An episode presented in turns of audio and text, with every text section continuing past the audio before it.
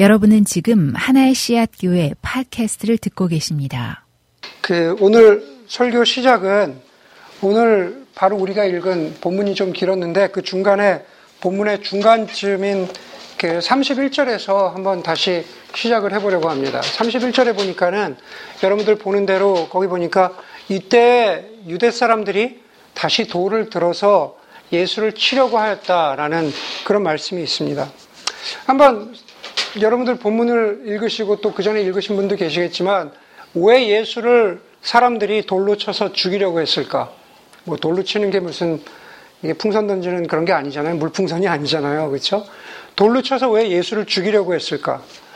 아, 이미 그 연속되어지는 설교를 통해서 우리가 볼 수 있는 것은 9장에서부터 이어져 오는 그 예수님의 아, 기적, 예수님의 치유 사역 때문에 예수를 돌로 쳐서 죽이려고 했던 게 아니라는 거죠. 다시 말해서 예수님의 행동 때문이 아니라 예수님의 말씀하신 것, 예수님의 말이 문제였다라는 겁니다. 돌로 치려고 할 만큼 엄청난 예수님의 말 실수는 그 사람들이 보기에 예, 엄청난 예수님의 말 실수는 무엇이었을까요? 아주 다른 것 다 잊어버려도 좋으니까 30절 말씀 때문인 거죠. 딱 한 절. 30절에 보니까 나와 아버지는 하나다. 그게 결정적으로 사람들로 하여금 예수를 돌로 쳐서 죽이려고 하는 그런 신성 모독적인 발언이었다라는 겁니다. 하나님과 자신을 동일시했습니다. 이미 우리가 9장 10절을 9장과 10장을 거치면서 어, 비슷한 이야기들을 많이 보았습니다. 예수님이 나는 하나님 아버지에게로부터 왔다. 나는 목숨을 잃을 권세도 있고 나는 다시 얻을 권세, 다시 말해서 부활할 능력도 있는데 그 능력은 하나님 아버지께서 주신 것이다. 그렇게 말합니다. 바로 이렇게 여호와 하나님과 자신의 관계를 특별하게 표현하는, 특별하게 말하는 그런 예수님의 표현들이 아, 유대인들의 신경을 굉장히 거슬리게 한 겁니다. 거슬린 정도가 아니라 오늘 33절에도 어, 어, 나오는 것처럼 하나님을 모독하는 것, 신성 모독이라는 거죠. 예전에 그 주일학교 아이들 주일학교 사역을 가르치다 보면은 선생님들 중에 많은 분들이 그 가르치는 그 내용 중에 하나가 뭐냐 하면은 그 우리 이제 영어로 주일학교 하는 거기서 oh my God 하지 말라는 거예요. 애들한테. elementary 애들한테 oh my God 하지 말고 하나님의 이름을 그렇게 아, 소위 망령되이 이끌지 말고 oh my God 하지 말고 oh my goodness 하라고 애들한테 애들한테 선생님들이 예, 그렇게 가르칩니다. 우리 아들 여기 없죠. 예, 우리 애도 집에서 있으면은 자기도 이제 대학생이니까 맨날 입에 붙은 거예요. 막 뭐 자기 뜻대로 안 되면 어, Jesus Christ. 이러고 맨날 가는 거예요. 그렇죠? 그 뉘앙스를 아시죠? 뭐 자기 뜻대로 좀 안 되거나 뭐 좀 실망스럽거나 그러면은 그 영어가 영어가 모국어인 사람들 앞에 그냥 입에 붙었잖아요. 그냥 어, Jesus Christ. 네, 그냥 늘상 늘상 그렇게 합니다. Oh my God. Jesus Christ. 물론 아, 주 보수적인 그런 신앙관을 가지고 있는 뭐 나이 드신 장로님들이나 권사님들, 뭐 미국 교회는 권사님은 없지만, 하여간 그런 분들이 보시면 그런 표현도 그런 표현도 거슬리긴 하겠죠. 거슬리긴 하겠지만은 그러나 그 정도 표현 가지고 회초리를 든다거나 돌로 치려 한다거나 네, 그러진 않는다라는 겁니다.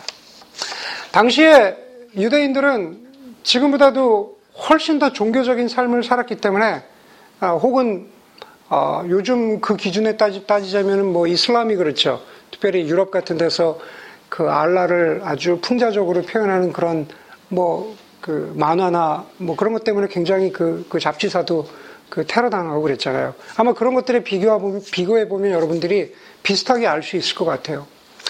유대인들도 당시에 훨씬 더 종교적인 삶을 살았기 때문에 하나님을 모독하는 것처럼 여겨지는 예수님의 말씀. 아버지와 나는 하나다. 라고 그렇게 말하는 것을 받아들이기 힘들었을 거라고 충분히 우리가 생각할 수 있습니다.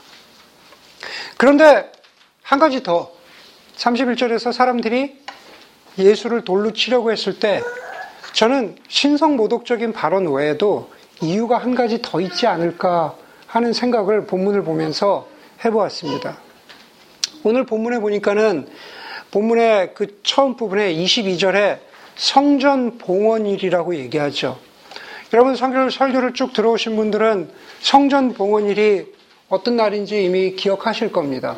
어, 예수님이 오시기 전 어, 몇백 년 전에 어, 그 구약과 신약 중간기 사이에 유다 마카비우스가 전쟁을 일으켜서 다시 이스라엘을 회복시켜 온 것, 다시 이스라엘 왕조를 세운 것, 그리고 이스라엘 왕조를 다시 세웠다라는 것을 기념하면서 예루살렘 성전을 다시 하나님 앞에 올려드린 것, 그것을 기념하는 날이 성전 봉헌일이라는 거죠.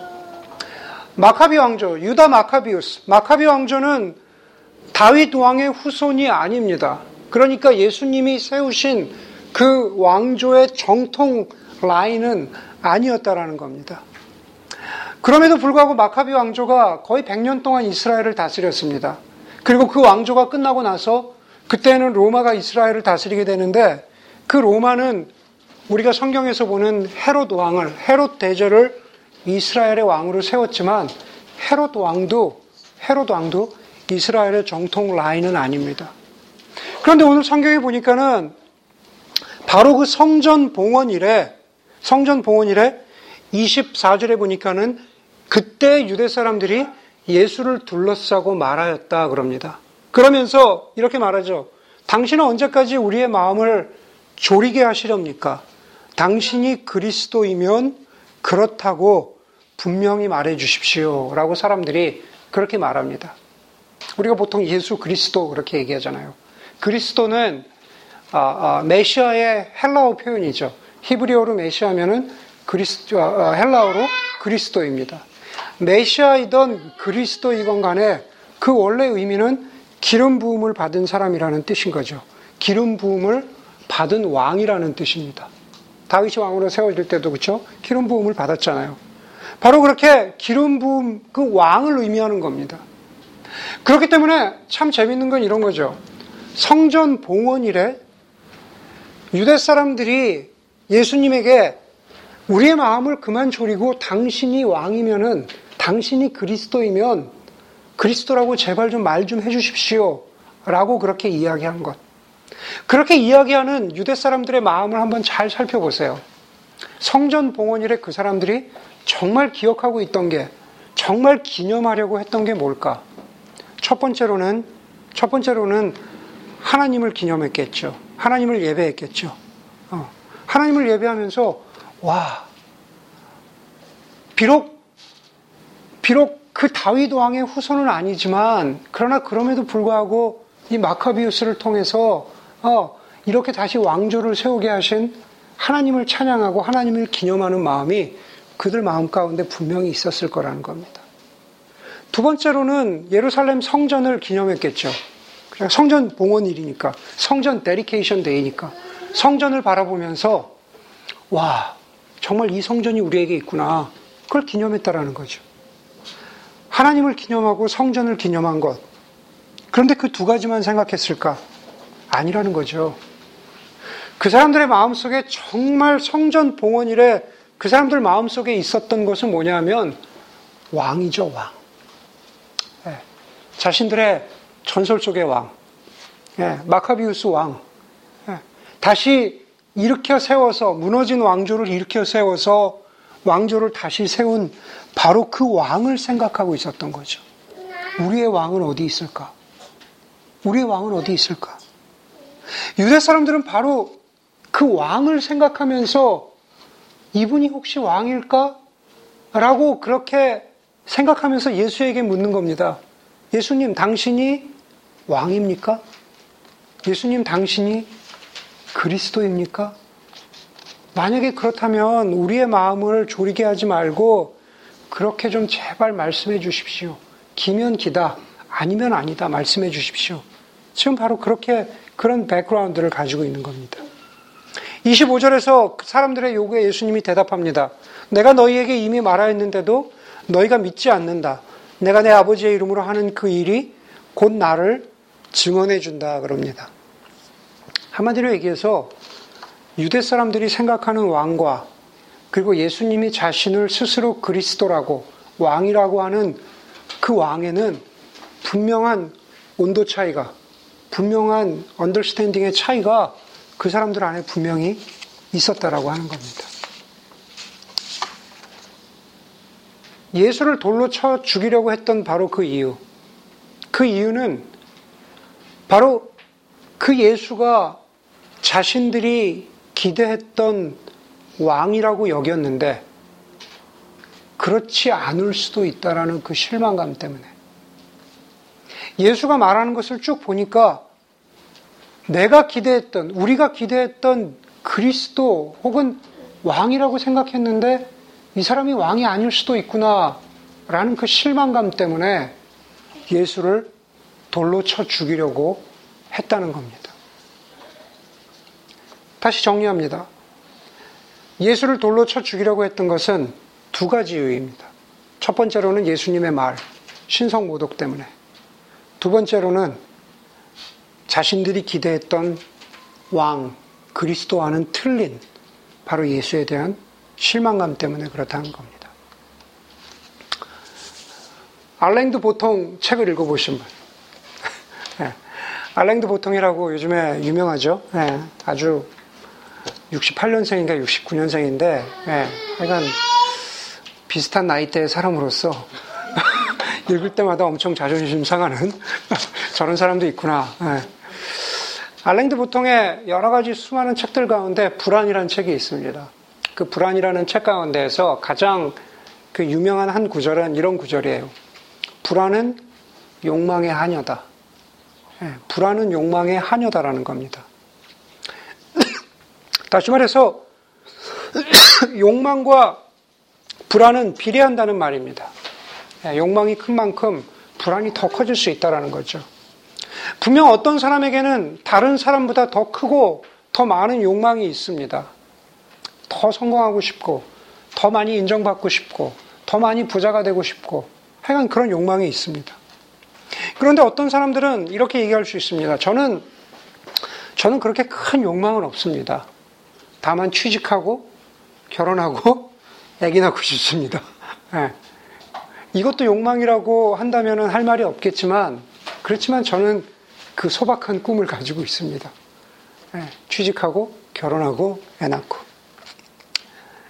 우리가 가지고 있는 것, 여러분들이 가지고 있는 것이 정말 욕망이라고 부를 수 있는 굉장히 커다란 것이건 아니면 욕망이라고 보기에는, 보기에는 정말 보잘 것 없는 일상의 작은 바램이건 간에 그것이 무엇이었던 것, 무엇이건 간에 그것이 간절하면 간절할수록 그게 너무 간절하면 간절할수록 우리는 불안해지죠. 우리 불안해집니다. 다시 말해서 불안한 사람의 마음에는 여유가 없고, 불안한 사람의 마음은 춥고, 불안한 사람의 마음은 다른 사람을 돌아볼 여유가 없다라는 겁니다. 지난주에 이어서 말씀드리지만은 브래넌 매닝은 자신의 삶의 회고록인 모든 것이 은혜다에서 20대 자신을, 20, 20살 때 자신을 이렇게 표현했습니다. 20대 초반에는 결코 뭔가를 많이 알 수 없지만 내가 확실히 아는 한 가지는 최소한도 내 인생만큼은 이 어두운 지구에서 불안해하는 손님으로 보내고 싶지 않다는 것이다. 라는 것입니다. 20대 초반에는 모든 게 불확실하잖아요. 이 어두운 지구에서 불안해하는 손님으로 그렇게 살고 싶지 않다라는 겁니다. 근데 그 20대만의 고민은 아닌 것 같아요. 그렇죠? 숨을 쉬고 있는 사람 누구라면, 그렇죠? 숨을 쉬고 있는 사람 누구라면 누구나 이 어두운 지구에서 불안해하는 손님으로 자신의 인생을 마감하고 쉽지 않다라는 겁니다. 자신의 인생에 대해서, 자신의 일에 대해서, 혹은 우리 어린 자녀들이 있지만 자신의 자녀에 대해서, 결혼에 대해서, 혹은 자기 자신의 직장에 대해서, 자기 자신의 건강에 대해서, 혹은 최소한 자기가 기르는 애완동물에 대해서도 우리는 그냥 불안해하고 싶지 않아요. 모든 것이 안정되었으면 좋겠다라는 생각을 갖습니다. 그래서 어, 저는 오늘 본문에서 22절에 보니까는 겨울이라고 쓴 바로 그 대목을 주의 깊게 보았습니다. 22절에 보니까 예루살렘은 성전 봉헌일이 되었는데 때는 겨울이었다라고 그렇게 말합니다. 실제로 겨울이 맞습니다. 한우카는 12월 겨울 즈음입니다. 그런데 그런 묵상을 한번 해봤습니다. 본문의 겨울이 계절로서의 시즌으로서 계절로서의 겨울만을 뜻할까? 이 복음서를 읽던 사람들은 성전 봉헌일이 겨울이었다는 것을 이미 다 알고 있는데 왜 굳이 왜 굳이 이것을 겨울이라고 썼을까? 오늘 제가 말씀드린 것 유대 사람들이 예수를 돌로 치려고 했던 그 이유와 연결지어서 바로 예수를 돌로 치려고 했던 그 사람들 예수님 당신은 누굽니까? 예수님 마 우리의 마음을 졸이게 하지 말고 당신이 누구인지를 제발 저희에게 말씀해 주십시오라고 말하는 바로 그 사람들, 그 사람들의 영혼의 상태를 보여주는 그러한 상징은 아닐까라는 생각을 해보았습니다. 그런 묵상을 해봤어요. 겨울이라는 것은 바로 거기에 있는 사람들의 영혼의 상태다. 미국에서 춥다고 하면은 아, 우리 동네가 제일 춥죠라고 뭐 얘기하는 사람들이 많아요. 뭐 우리 교인들이 보니까는 다양하게 퍼지는데 뭐 추, 추운 걸로 따지면 뭐 디트로이트 뭐 또 추운데 살다 온 사람도 어디 있어요? 시카고, 예, 네, 시카고 또 한추위 하죠. 예, 네, 제가 시카고를 처음 간 게 12월 말에 갔거든요. 한 십몇 년 전에. 공항문 딱 나가는데 다시 돌아가서 들어, 진짜 진짜 돌아가고 싶어. 얼바나 얼바나 선교대회 가는 거였는데 다시 가고 싶었어요. 뭐 디트로이트, 시카고. 그런데 추위로 따지면 또 뉴잉글랜드 사람들이 또 자기네가 춥다고 그런 얘기를 하죠. 예. 보스턴은 눈이 얼마 전에 녹았다 그러죠. 예. 그게 무슨 얘기냐면은 눈이 많아가지고 특별히 올 겨울에 눈이 많아가지고 그 눈을 치웠는데 길거리에 눈이 뭐 모래 흙 이런 거랑 다 섞이잖아요. 그걸 어떻게 분리를 해요? 그걸 분리를 못하니까 그냥 덤프해가지고 한 곳에 다 쌓아놨는데 산처럼 쌓아놨는데 거기서 다 이게 눈 성분이 빠진 게 5월 말인가 6월 달에 이게 다 빠졌대요. 그래서 진짜로 6월 달에 녹았다 그러는데 anyway 아, 춥기로 다른 자랑할 게 별로 없나 봐요. 하여간 뉴잉글랜드는 추운 거를 많이 자랑하는데 뉴잉글랜드 보스턴에 가면은 뉴잉글랜드 지역에는 계절이 4계절이 아니라 계절, 계절이 3 시즌이라 그러죠. 들어보셨어요? 네. 뉴잉글랜드에는 겨울이 3 시즌이에요. 겨울이 오고 있거나 겨울이거나 겨울이 막 지나갔거나 그 세 가지예요. 네. 겨울이 오고 있거나 겨울이거나 겨울이 막 지나갔거나 비슷해요? 네. 여러분들 본문에 나와 있는 사람들뿐만 아니라 우리 살아가는 사람들 현대인들의 영혼이 영혼의 상태가 그럴 수 있다는 겁니다. 겨울이 오고 있거나 겨울이거나 뭐 겨울이 막 지나갔거나 우리의 영혼의 상태가 그렇다는 거죠. 오늘 유대인들이 예수님을 돌로 치료했던 두 가지 이유를 우리 현대인들에게 아, 한번 적용해 볼 수 있을 것 같아요. 첫 번째, 예수를 돌로 치료했던 사람들. 다시 말해서, 어떻게 청년 예수가 하나님일 수 있냐라고 질문하는 바로 그 사람들입니다. 그런데 우리는 어찌 보면 반대로 질문해 볼 수 있어야겠죠. 예수님은 이 땅 가운데 화평을 주기 위해서, 평안을 주기 위해서 오셨다라고 했는데, 많은 사람들이 예수가, 젊은 예수가, 2000년, 전, 2000년 전에 십자가에서 죽은 그 예수가 과연 이 땅을 회복시킬 수 있을까? 거꾸로 질문하자면 이런 겁니다. 과연 우리는 어디에서 이 깨어진 세상을 다시 회복시킬 희망을 찾을 수 있을까?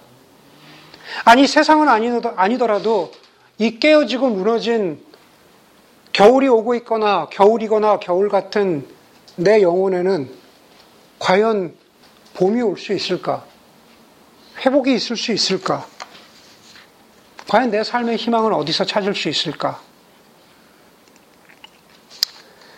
예수 그리스도의 십자가가 보여주는 것은 바로 겨울 같은 우리 영혼의 상태, 겨울 같은, 늘 겨울 같은 우리의 삶의 현장, 바로 그 현장을 무시하지 않으시고, 바로 겨울 같은 우리의 삶의 현장에 그 십자가 예수가 계셨다라는 거죠. 영국의 유명한 문학가인 도로시 세이얼스가 이런 얘기를 했습니다.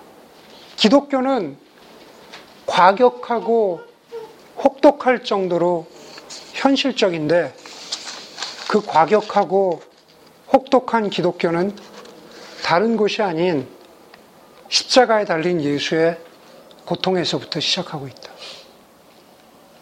십자가 예수는 먼 얘기, 무슨 페어리 테일 그런 얘기가 아니라 너무나도 잔인하고 현실적인 얘기라는 겁니다. 겨울 같은 우리의 삶이 어떤, 어떤 경우에는 잔인하고 현실적인 것처럼 예수 그리스도의 십자가의 죽음도 잔인하고 현실적이라는 거죠.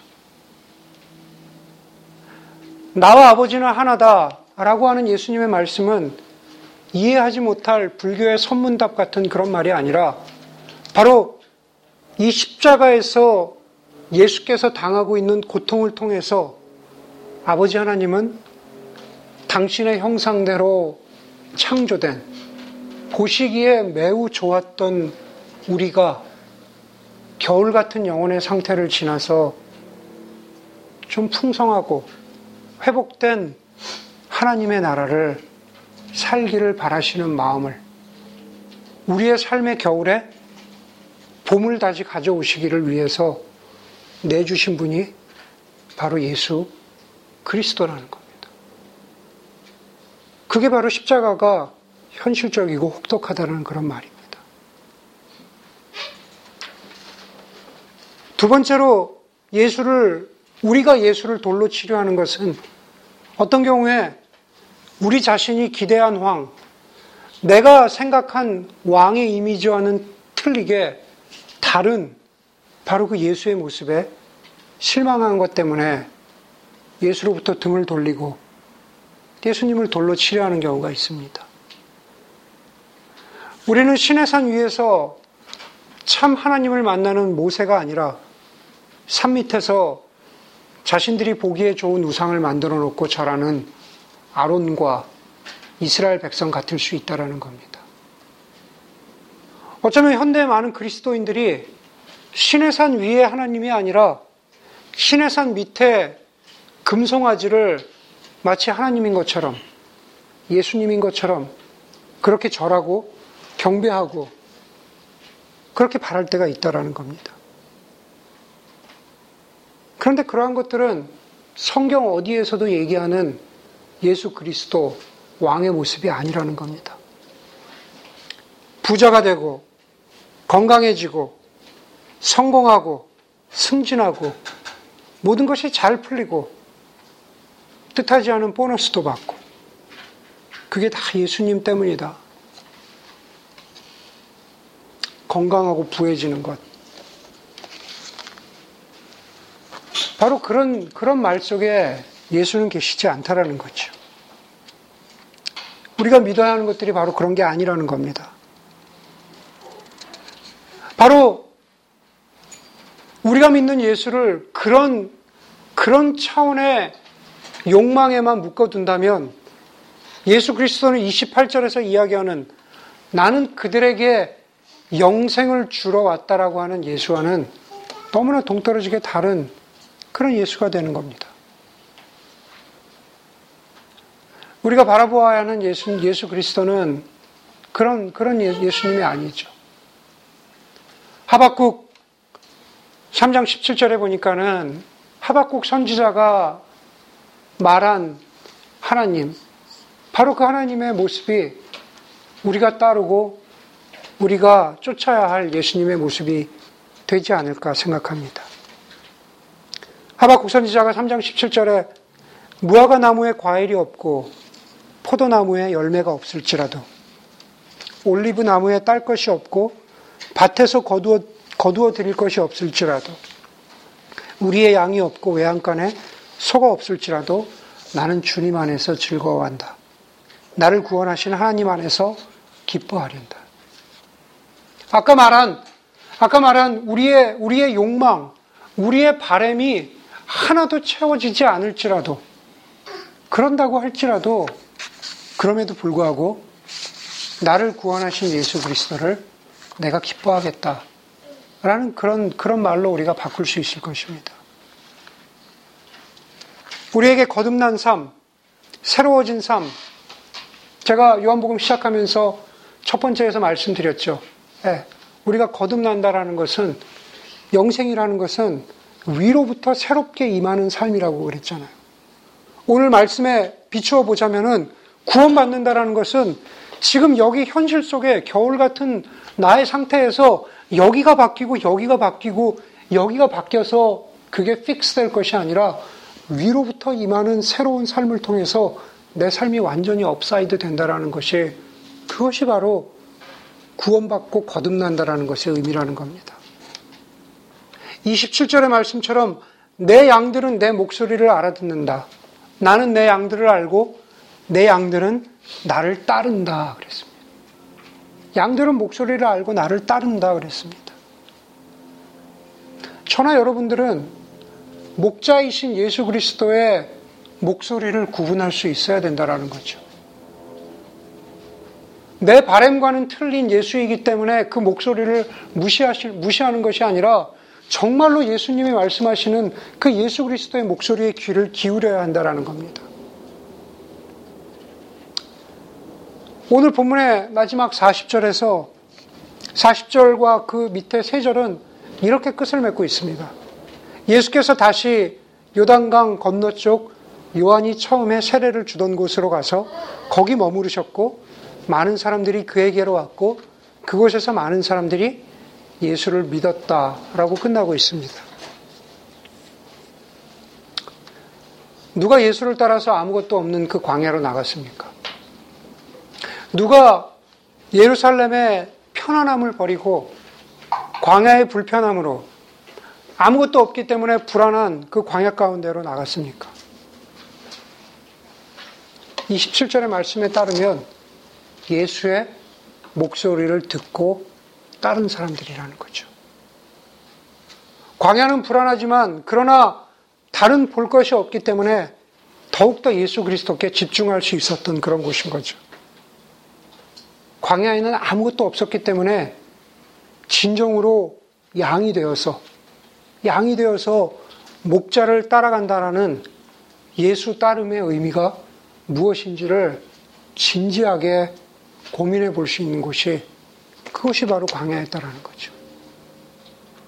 10절 앞부분에서 얘기한 목자가 양을 지켜주고 보호해 준다라는 바로 그 의미가 무엇인지를 사람들은 이 광야에 나와서 진정으로 다시 한번 묵상하고 생각할 수 있게 된다라는 겁니다. 그 사람들이 광야로 나갔다면은 여러분들에게도 똑같은 질문을 드릴 수 있을 것 같아요. 여러분들 지금 어디에 계십니까? 저는 여러분들 보고 무슨 물리적인 광야로 나가라 그렇게 말씀드리는 것은 아닙니다. 그러나 여러분 자신들의 광야에서 혹은 오늘 설교대로 다시 표현하자면 겨울과 같은 여러분들의 상황이나 겨울과 같은 여러분들의 영혼의 상태 가운데에서 다른 곳이 아니라 다른 왕이나 다른 그 누군가가 아니라 바로 하나님 아버지와 하나 되신 나에게로 예수에게로 눈을 돌리도록 부르시는 바로 그 예수님의 음성을 우리가 듣고 있는가? 그것이 본래 있어야 할 우리의 자리는 아닌가? 라는 도전을 우리에게 주고 있다는 겁니다. 예수는 그런 의미에서 우리를 회복시키시는 하나님의 소망이 되시고 또 거기서 끝나는 것이 아니라 바로 우리를 이끄셔서 다른 목자, 다른 왕이 아니라 우리로 하여금 바로 그 유일한 한 분 되신 목자만을 바라보고 따라갈 수 있도록 그렇게 도우시는 예수 그리스도라는 사실을 기억할 수 있는 그러한 여러분들이 되기를 간절히 소원합니다. 이렇게 기도하겠습니다.